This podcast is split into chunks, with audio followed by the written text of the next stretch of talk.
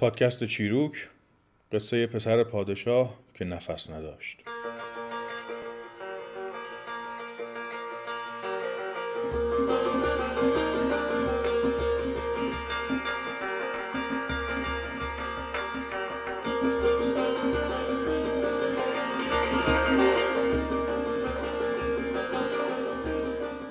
روزی بود.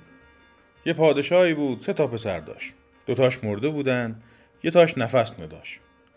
سه تا خزونه داشت دوتاش خالی بود یه تاش در نداشت سه تا تیر و کمون داشت دوتاش شکسته بود یه تاش ذهن داشت. سه تام کارد بود دوتاش شکسته بود یه تاش تیغ نداشت. سه تا اسب سر طویله داشت دوتاش مرده بود یه تاش رمق نداشت. سه دست زین و برگ داشت دوتاش پوسیده بود یه تاش اثر نداشت. همو پسر پادشاه که نفس نداشت رفت و همو خزونه که در نداشت و همو تیر و کمون که ذهن داشت با همو کاردی که تیغ نداشت ورداشت. رفت تو طویله. همو زین و برگی که اثر نداشت گذاشت رو همو اسبی که رمق نداشت. سوار شد رفت به شکار. رسید به سه تا آهو. دو تاش مرده بود یه تاش جون نداشت. خود همو تیر و کمونی که ذهن داشت زد ور همو آهو که جون نداشت. و با خود همو کاردی که تیغ نداشت سرش برید و بس ور ترک همو اسبی که رمق نداشت. رفت تا رسید به یه خرابه ای که سه تا اتاق توش بود. دو تاش تنبیده بود یه تاش سقف نداشت. رفت و همو اتاق که سقف نداشت. دید سه تا دیگ گذاشته. دو تاش بی دیواره بود یه تاش تهنه داشت آهو گذاشت تو همو دیگی که تهنه داشت آتش ور زیرش کرد تا استخوناش سوخت و گوشتاش خبر نداشت.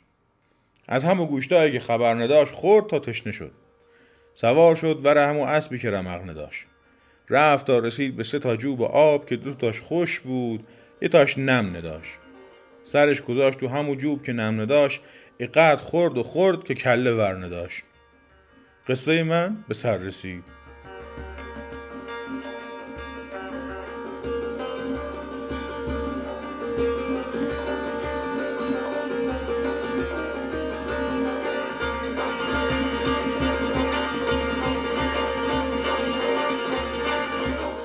سلام. من روزبه استیفایی هستم و این پادکست چیروکه. چیزی که شنیدید قصه پسر پادشاه بود که نفس نداشت.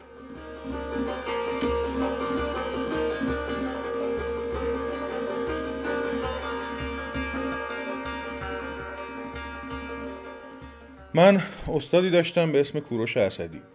آقای اسدی نویسنده بود و من چند سال توی کلاس های داستان نویسی شاگردیش رو کردم.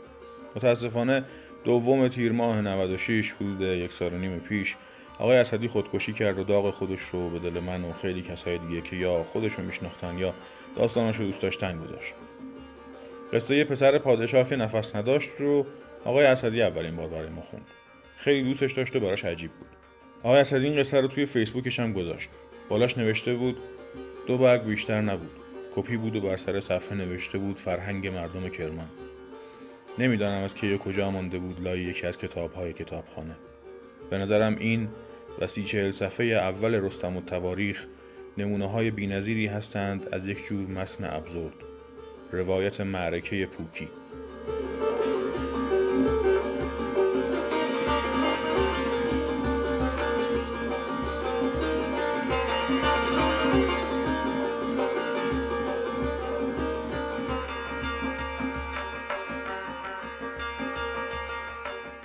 بعدتر توی شماره 53 مجله سینما و ادبیات به تاریخ تیر و مرداد 95 هم مقاله ای نوشت به اسم آفریده در قیاب و توش راجع به حضور قایب بعضی شخصیت ها توی ادبیات حرف زد.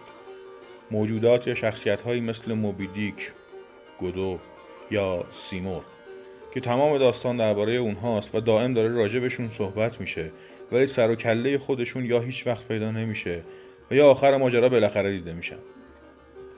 وضعیتی که توی داستانهای پلیسی و معمایی کلاسیک به ویژگی اصلی قاتل یا مجرم تبدیل میشه. کل داستان درباره کسیه که حضور مستقیمی توی داستان نداره.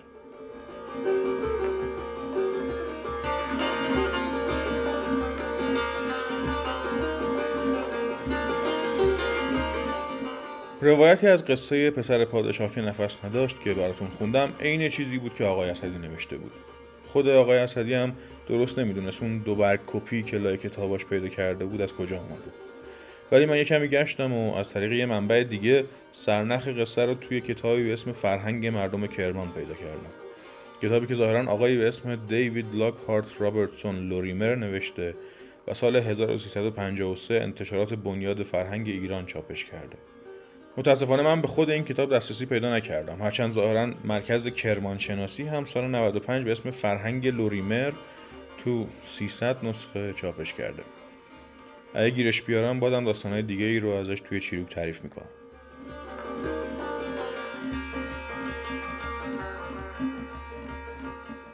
یه نکته دیگه هم بگم. من لحجه کرمانی بلد نیستم.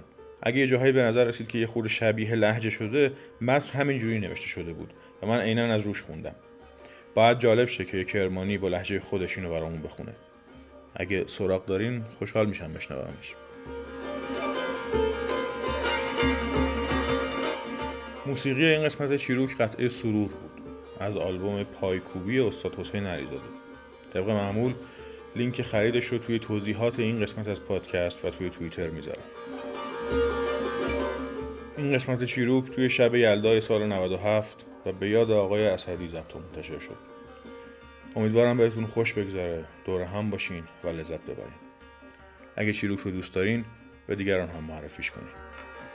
خداحافظ.